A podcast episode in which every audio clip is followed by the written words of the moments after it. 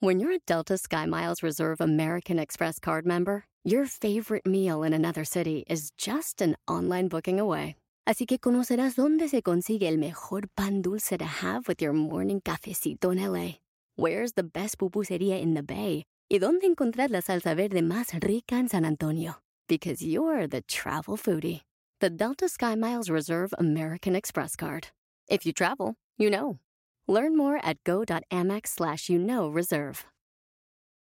Addiction plays hardball. He would hit me with these verbal attacks. I just said to him, I love you so much. You're such an amazing person. I can't take this ride anymore. It was the fact that dad made that sentiment and broke down. And years later, he told me it had a huge impact on him. Sometimes doing what's right for your loved one is the hardest thing to do. Karen is that right thing. Visit caron.org slash lost.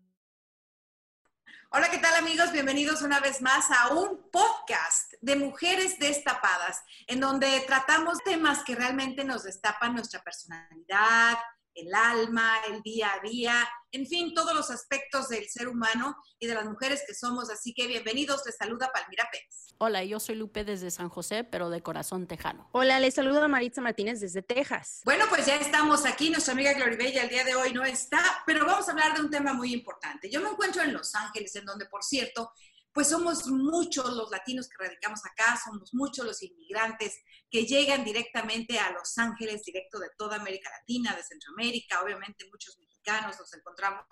Y hay algo muy interesante, porque a pesar de que vivimos tantos latinos en esta área, tantas personas que hablamos español, tantos inmigrantes hispanos, pues la verdad somos los que menos preparados llegamos porque los asiáticos que llegan aquí o los incluso los que llegan de la India llegan hasta con un 80% de estudios. ¿Por qué será esto? Bueno, pues es el tema que vamos a hablar el día de hoy, la importancia de los estudios en nuestro país. Maritza, ya listísima desde Texas. Hola, ¿qué tal? Eh, miren, yo considero que sin educación no se tienen las mismas oportunidades. Eh, por ejemplo, en, en, en mí, yo tengo solo un bachillerato de universidad eh, pero sí me hubiera encantado terminar mi enfermería. ¿A qué edad llegaste tú a Estados Unidos? A los tres años. A los tres años, o sea, tú te criaste acá. ¿Y tú alguna vez llegaste a visitar a México, a tu familia y viste primos que estaban yendo a la escuela allá? Sí, sí, claro, sí. ¿Y te acuerdas, no sé si llegaste a ver, o tú, Lupe, también tú, Lupe, ¿a qué edad llegaste? No, yo nunca fui a la escuela en México, yo nací y crecí aquí en Texas. Tú naciste acá. Bueno, yo me crié en México y en México no tenían que arriarnos para ir a la escuela. Y aquí yo veo que los padres, digo, ahora sí que Maritza es, es, madre de familia, yo veo cómo les da trabajo para mandar a los chamacos a la escuela y en México no, en México nos levantábamos a las 5 de la mañana y nos íbamos a la escuela, regresábamos, trabajábamos, hacíamos 20 mil cosas, pero ya era una cosa como que, como que estaba en la sangre que sabíamos que, que, que tener el título puesto en, la sala de la casa, terminar la secundaria, la preparatoria y obviamente si se puede la universidad. ¿Por qué crees tú que sea tan diferente, Lupe?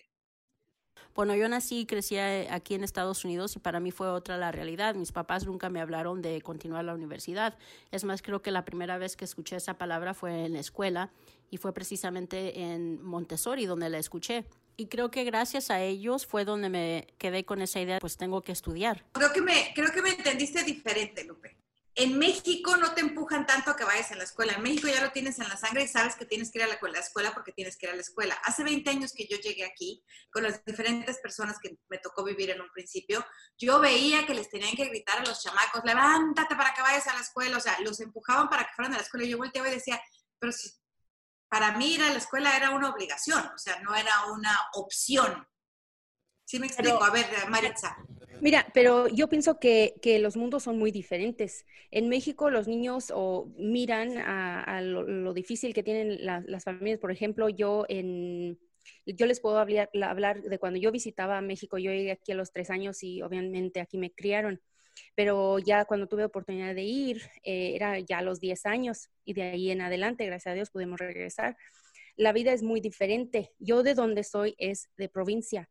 Entonces, las familias no es que no les, no les tengan que inculcar, sino que uno mismo va criándose más maduro. Los niños van criándose más maduros, van mirando que sus padres están trabajando en, el campo, saben que, que, eso no da suficiente para mantener el hogar. Entonces, obviamente, yo pienso que les tiene que nacer. Voy a mejorar, no, no voy a quedarme así, yo tengo que buscar algo mejor. Este, ¿Y tú crees que en Estados Unidos es diferente? Yo, claro que sí es diferente. Eh, yo, yo, yo sé muy claramente que en México no todos los niños tienen oportunidad de ir a la universidad, solo los, los, los más este, acomodados, las familias más acomodadas. No, no, ahí sí, ahí, sí, ahí sí no estoy de acuerdo contigo. Hay muchas escuelas públicas. Yo estudié en escuela pública. En México la educación es gratuita. Bueno, pero es que los papás de Maritza y los míos vienen literalmente de un rancho donde la mayoría de la gente que vive allí pues emigra a los Estados Unidos y día a día es comer o usar ese dinero para el pasaje para que se vayan a la, a la escuela. Esa sí es una realidad. entonces, es una realidad. Ajá, entonces tú, tu realidad y la de nuestra es diferente y yo pienso que se tiene que respetar. Y, no, pero, pero déjame te digo una cosa, no, no, no, la, no es tan diferente. Yo me crié en una ciudad, pero yo no era de familia acomodada. O sea, o era o pagaba el camión o me pagaba la, la, el, lonche o el desayuno. O sea, yo tenía que agarrar tres camiones para irme a la escuela todos los días. A mí nadie me llevaba a la escuela. Ni siquiera la tenía cerca, tenía que caminar para llegar un montón a la escuela también. A lo que voy yo es que en México uno como que los papás no tienen que empujar, a lo mejor es por eso, porque veíamos cómo sufrían los padres sin educación, que nosotros dijimos tenemos que salir adelante.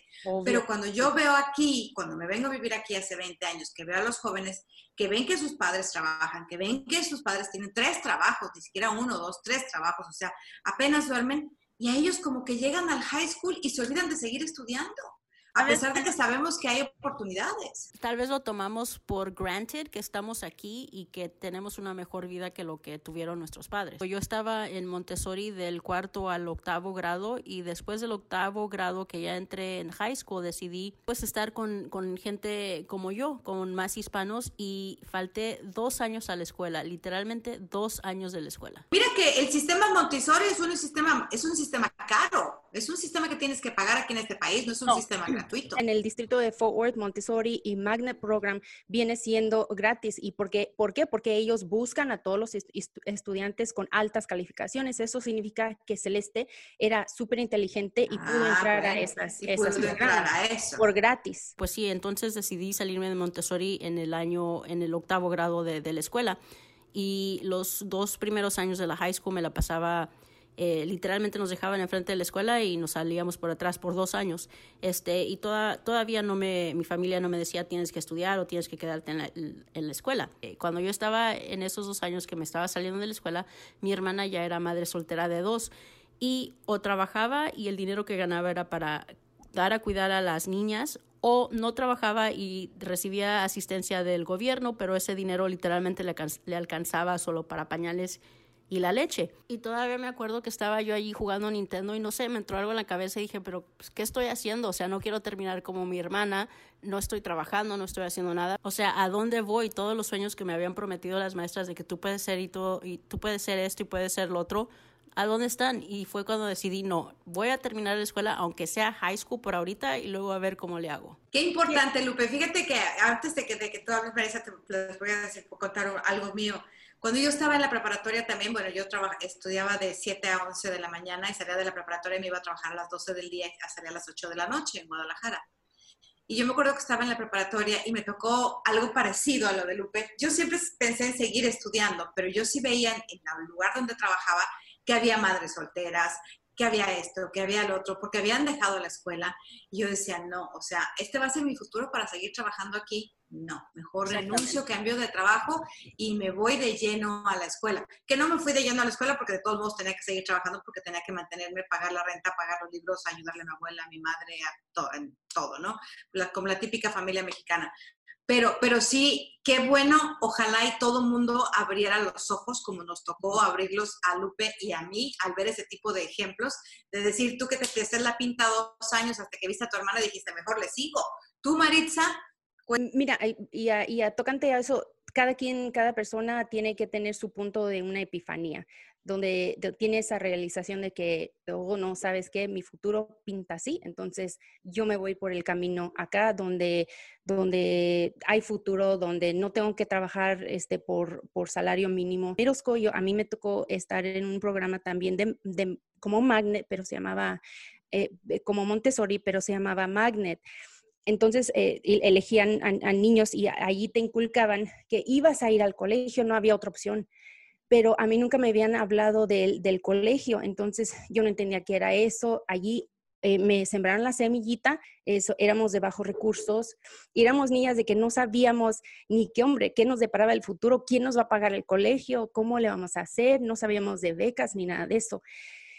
Y por lo mismo que nuestros padres pues no tenían ese, esa experiencia y no la podían claro, de haber estudiado aquí y de, saber cómo en el sistema. Pero no, no los padres pues no se culpan. Me tocó suerte de que eh, llegué yo a una high school donde ni uno de mis amigos fue. Entonces yo me sentía sola, pero a la misma vez este, me, me empujó eso a enfocarme más en los estudios. Y este, me conecté con un grupo que se llamaba los Girls Clubs, y ahí también te ayudaban a cómo llenar las FAFSAs, cómo aplicar por eh, becas y todo eso. Yo aún no creyendo que iba a ir al colegio. O sea, yo todavía no me creía, o sea, no me la creía. Hasta que llegó el momento que me regalaron el examen del, del SAT. O sea, el SAT lo tienes que cobrar, lo tienes que pagar. Con esta organización lo pude tomar.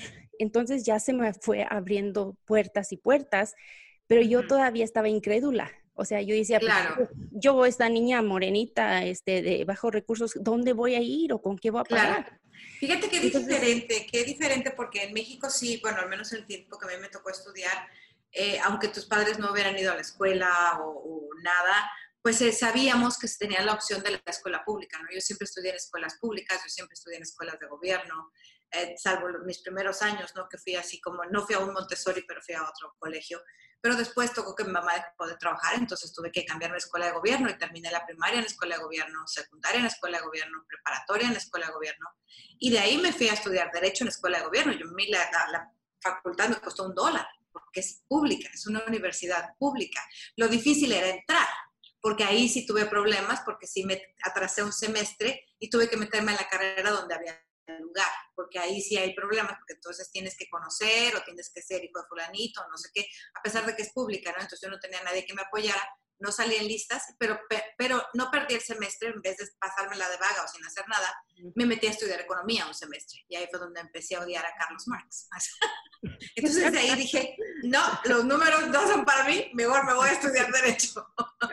Porque yo no quería perder el tiempo, ¿no? Pero es, es interesante ver cómo las tres somos diferentes y cómo, eh, cómo llegamos a, aquí estudiando. Yo siendo de Texas, una cosa que he notado es que aquí en California todo mundo trata de superarse, desde la persona que trabaja en el campo hasta la persona que tiene su propio negocio, pero todos tratan de, superarse.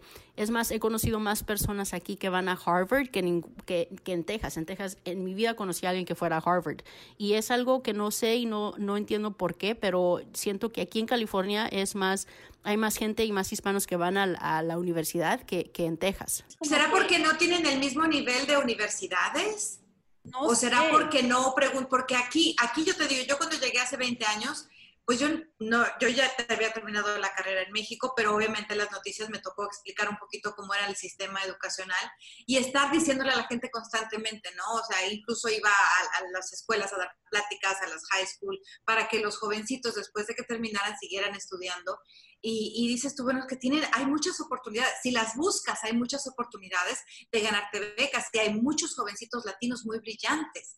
Yo creo que a lo mejor es por miedo, que no quieren pedirlo, por avergüenza, no sé qué, qué les pasa. Bueno, yo como les comentaba al principio del podcast que me puse a leer el otro día, sí me llamó demasiado la atención ver que que solamente apenas un 15% de los mexicanos que llegan a Estados Unidos vienen con una preparación, ¿no? Pero lo entiendo perfecto, porque hay, no, hay, no hay oportunidades en México. De educación sí las hay, pero oportunidades de trabajo no las hay. Entonces, si los padres no pueden trabajar, no tienen que comer, pues vénganse para el norte, ¿no? Lo entiendo perfecto. Pero, pero los asiáticos que llegan a Estados Unidos, el 50% que llega, llega por lo menos con una carrera. Y de las personas que vemos de la India, que nos ha tocado ver muchos en el área de San Francisco, en el Silicon Valley, ¿no? Eh, pues llegan con, el 80% de ellos llegan con carrera. Entonces dices, ¿en qué, ¿en qué consistirá? Sabemos que los problemas en México, sabemos la, la, cercanía de México con Estados Unidos, que a lo mejor es más fácil, me voy para el norte que seguir buscándole por aquí, pero, pero no sé, tú como madre de familia, Maritza, ¿cómo ves la educación con los hijos? ¿Es, es difícil eh, inculcarles a los hijos que tengan que estudiar? ¿Es difícil decirles, después de que terminen acá, tienen que seguir acá? Pues decirlo es tan fácil, o sea, pero lo, lo, lo más difícil sería eh, eh, pucharlos, o sea, no, no darles el, no darse el brazo a torcer uno como madre, tener que seguir adelante y tú tienes que estudiar, haz tu tarea, ya hiciste la tarea, este, tú sabes que eh, para seguir adelante tú tienes que ir a la universidad, o sea, es, es casi inculcándoles cada año escolar, este, estar peleando con ellos y qué le hace, o sea, que, que seas la mamá más mala del mundo, pero que, que que ellos sigan adelante y digan, o sea, que se la crean, porque yo me costó muchísimo, yo no, yo no creía que yo podía ir a la universidad, que me podía graduar, que podía ir a una escuela, este, una universidad, este, con, con, nombre. Entonces, no, no, no dejo que mis niños eh, duden de que van a poder ir al, al, colegio. Hay tantas becas. Yo sigo puchando a este, mi niño, el, mayor, es un, es un senior.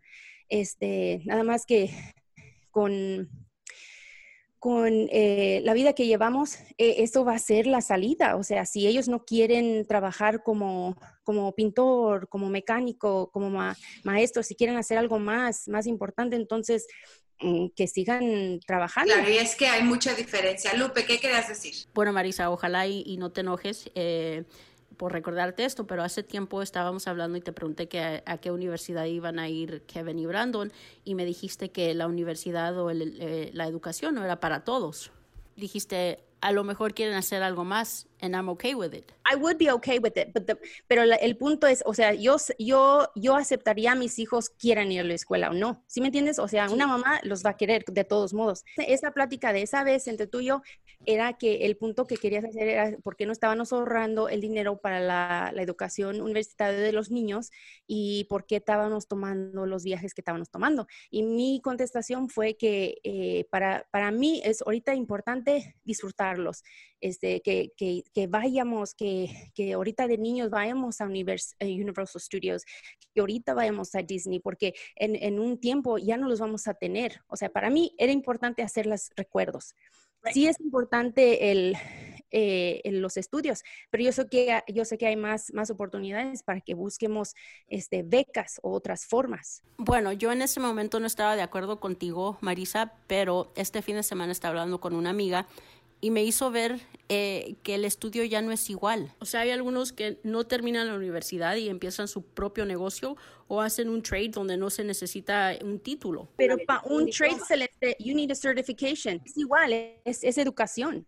Y te estoy diciendo que este fin de semana me di cuenta de todo eso y también me di cuenta que cuando pasó todo esto de la pandemia al, al, al, principio, las personas que sí tenían trabajo eran las que no tenían un título o que no habían estudiado. A eso iba. Eh, yo, respeto sus puntos de vista, por supuesto, este, es muy respetable lo que dice Maritza, ella quiere hacer memorias con sus hijos, entonces quiere gastarse el dinero ahorita en vez de ahorrarlo para que vayan a la universidad, al momento dado lo dijo, porque para irse a la universidad de pronto pueden tener becas o pueden tener otras oportunidades. Respeto también lo que, lo que tú dices, Lupe, que bueno, sí, entonces ya está cambiando la situación porque ya no se necesita una licenciatura para poder abrir tu negocio, porque hay muchos empresarios muy jóvenes, hay muchos jóvenes emprendedores, llamémoslos así. Pero ¿qué pasa con cuando el joven no es emprendedor? ¿Qué pasa cuando el joven es un niñito, como decimos nosotros, un nerdito que le encanta estar estudiando, estudiando, estudiando, leyendo, leyendo, leyendo? Ese niño puede ser un gran médico, puede ser un gran ingeniero, ¿no? Puede ser un gran licenciado. Y son licenciaturas, son licenciaturas que cuestan. Y yo te voy a decir, yo no sabía que iba a estudiar, yo de chiquita yo yo quería ser doctora, no pude estudiar medicina porque fue muy caro, pero estudié derecho, pero lo terminé. Y para mí era muy importante terminar una licenciatura, porque en el momento que tú tienes un documento como licenciatura, no es solamente que termine la escuela, tienes que terminar una tesis, que tienes que presentar un examen profesional, tienes que estar haciendo tus juramentos ante el board, todo eso. Todo es muy importante hacer todo eso porque en ese momento el nivel de tu sueldo en el nivel que tú empieces y en donde empieces va a ser totalmente diferente a que empieces en ese mismo nivel sin ese papelito y sin esos, sin esos documentos. Y yo te digo, el tener ese documento a mí me trajo a Estados Unidos como una escritora legal, simplemente por haber tenido ese documento y empiezo ganando otra cantidad de dinero y empiezo trabajando con documentos. o sea, la, la historia te cambia. Sí, y también esto es lo que estaba platicando con esta amiga, porque hay mucha gente que dice, no, pues saliendo de la escuela eh, de high school voy a, seguir trabajando en construcción y pues voy a hacer mucho más dinero del que puedo hacer eh, si me gradúo y me quedo en la escuela otros cuatro años. Y también hay mucha gente que se gradúa y no hace el dinero que tienen en, sus mentes en, en, el primer año o hasta en los primeros cinco años. Pero el beneficio de la educación es que con el tiempo vas a ganar mejor y vas a tener una mejor vida. Hay hay estudios hechos por diferentes universidades, Universidad de Washington, hay diferentes universidades que, hay, que te dicen, tú cuando terminas la escuela y empiezas a trabajar, en cualquier momento que empieces a trabajar, los 16 años, yo empecé a los 16 años a trabajar, a los 25, siempre hay un proceso de 10 años. Son 10 años para que estés en el lugar que quieras estar. Digamos, tú estudias medicina, entonces decides empezar a trabajar hasta que terminas la carrera de medicina. Bueno, pues aguántate porque entonces son 10 años para que puedas tener tu consultorio privado. Pero ¿qué pasa? Si tú empiezas a trabajar de ayudante, de enfermera o de, en una oficina de, de, de doctores ahí ayudándolos y esto y otro a los 16 años pero sigues tu carrera de enfermería, después de enfermería sigues estudiando para medicina y sigues a esto, empezaste a los 16 a trabajar, a los 26 tú ibas a tener, tu consultorio. O sea, es la importancia de cómo programar tu mente y decir, yo voy a empezar a trabajar en esto porque quiero estudiar esto.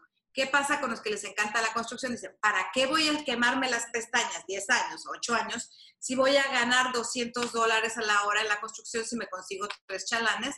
No, pues mejor lo hago así. Sí, pero ¿qué pasa? Tu mente está entrenada de manera diferente y tu dinero que ganas cada semana te lo vas a gastar porque no vas a saber ahorrar. No vas a tener otras partes de tu cerebro desarrollado que te desarrollen en la escuela con otras materias que uno a veces dice, ¿para qué me enseñaron, por ejemplo, no sé, álgebra, ¿no? Que dice uno, en mi vida voy a utilizar la álgebra no es que vayas a utilizar la álgebra en tu vida, es que partes de tu cerebro se desarrollan de manera diferente y ves las cosas en situaciones diferentes, ¿no? Entonces, ese es el riesgo que pasa ahorita con los que de pronto están ganando más como emprendedores y que de pronto, pues en 10, 10, 15 años a lo mejor no tienen las habilidades de poder conservar su negocio, o qué padre que sí lo puedan hacer, porque también hay muchos casos aquí en Los Ángeles, por ejemplo, hay gente que llegó sin nada, sin estudios, sin absolutamente nada, y son millonarios porque pusieron una fábrica de tortillas, de X, ¿no?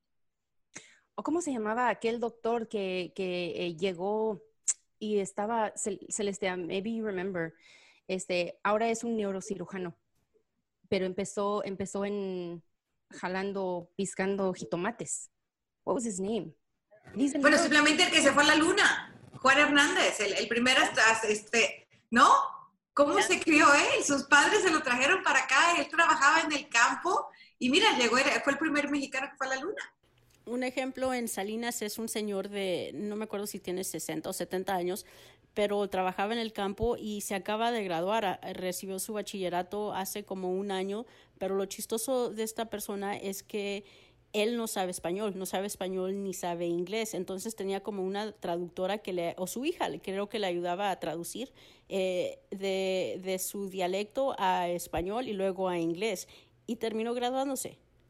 Es que nunca, es tarde, nunca es tarde para empezar, nunca es tarde. Y, lo que sí yo pienso que ahora la, la, la, juventud, digo, no tengo hijos, Maritza, tú sí, tú sí tienes hijos, pero yo sí creo que la juventud ahorita está así como que muy perdida en el Internet, muy perdida en el espacio, en otras cosas, y piensan a veces que la, la, escuela no es tan importante porque a lo mejor ya saben codificar, ya saben hacer un programa aquí, ya saben hacer un programa acá, pero yo creo que como padres de familia es una gran responsabilidad tener que estarles metiendo eso en la cabeza a tus hijos para que sepan la importancia de, porque ellos mismos se van a sentir mejor al decir, terminé, mira este señor de 60 años finalmente pudo terminar su escuela, ¿no? Y así ayer conocí yo dos personas, que una señora finalmente pudo terminar la escuela, ¿y sabes por qué la terminó? Para poderse comunicar con su hijo, que se fue a la Navy y no le podía escribir. Entonces estudió para que le enseñaran a escribir y poderle mandar cartas a sus hijos. O sea, imagínate esas historias que ahorita los jovencitos de ahora a lo mejor no las entienden porque no lo vivieron. Somos, nosotros somos de esa generación que nos ha tocado vivirlas, ¿no? Pero ahora los jóvenes, pues ya, ellos no entienden qué es no saber escribir, no entienden nada. Que al rato lo van a saber porque el día que se les descomponga la computadora y no sepan la caligrafía que nos enseñaron, a ver qué van a hacer. Sí, por eso te digo que a lo mejor aquí nosotros en Estados Unidos pues lo tomamos por, por, por granted. O sea, yo desde niña sabía que quería estar en televisión y cuando decidí terminar high school primero, pues no sabía ni por dónde empezar. Eh, eventualmente, pues sí, fui a, The Art Institute of Dallas y era, eh, pues eran días que yo vivía en Fort Worth y Dallas queda como a una hora y tenía que ir dos veces a la escuela. Me levantaba a las seis de la mañana para llegar a Dallas a las nueve. Eh, tomaba una clase, me regresaba a Fort Worth a trabajar y luego me regresaba otra vez en, la noche a Dallas a a, trabajar, digo, a estudiar otra vez.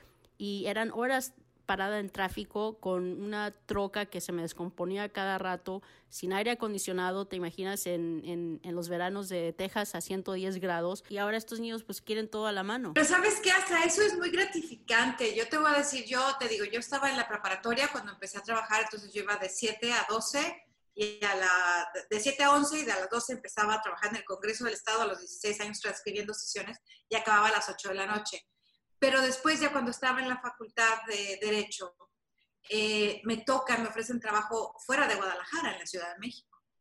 Entonces yo lo que hacía era que me iba los, los que, que me, regresaba de México los jueves en la tarde en camión, las 12 horas, para estar el viernes en la mañana en clases sábado y domingo pasaba apuntes, el lunes en la mañana estaba en clases, el lunes en mediodía me regresaba en avión para poder estar en el programa de televisión que trabajaba.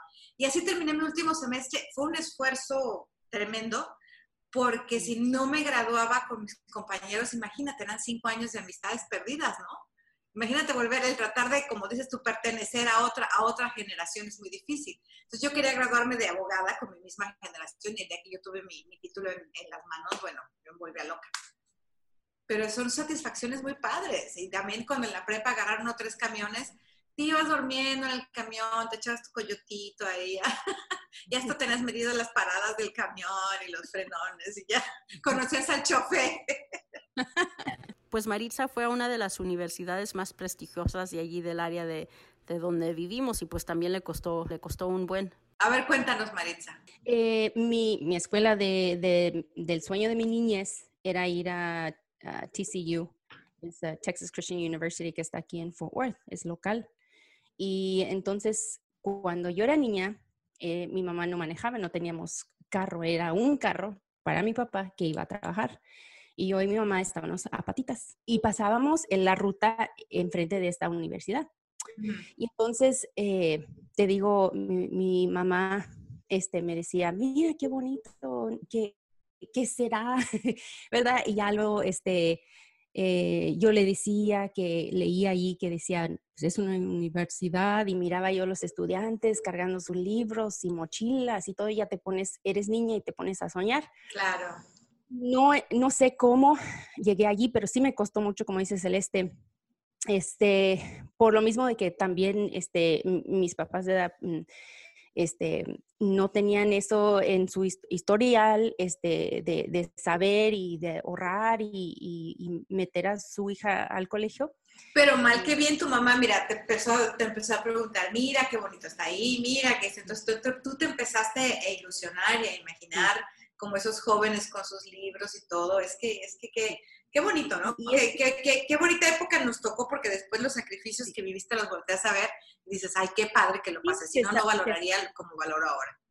Sí, se saborean mucho más, se saborean mucho más porque yo sé lo que me costó y, y cuánto tiempo duré. O sea, un, un, estudiante típico para recibir tu bachillerato de universidad duras cuatro años. A mí me costó ocho años. Entonces... Eh, pero lo terminaste. Pero terminé y tuve que decírselo a mis niños, ¿verdad? No importa cuánto, cuánto tengas que durar, lo tienes que eh, terminar. Lo empiezas y tienes que terminar. Entonces, si yo como lo empecé, yo, bueno, como mi papá como quiera es, es, eh, este, de esos hombres tercos que si empiezas algo, tú tienes que terminarlo, cueste lo que cueste. Entonces, eso me lo metió a mí, que tienes que trabajar duro.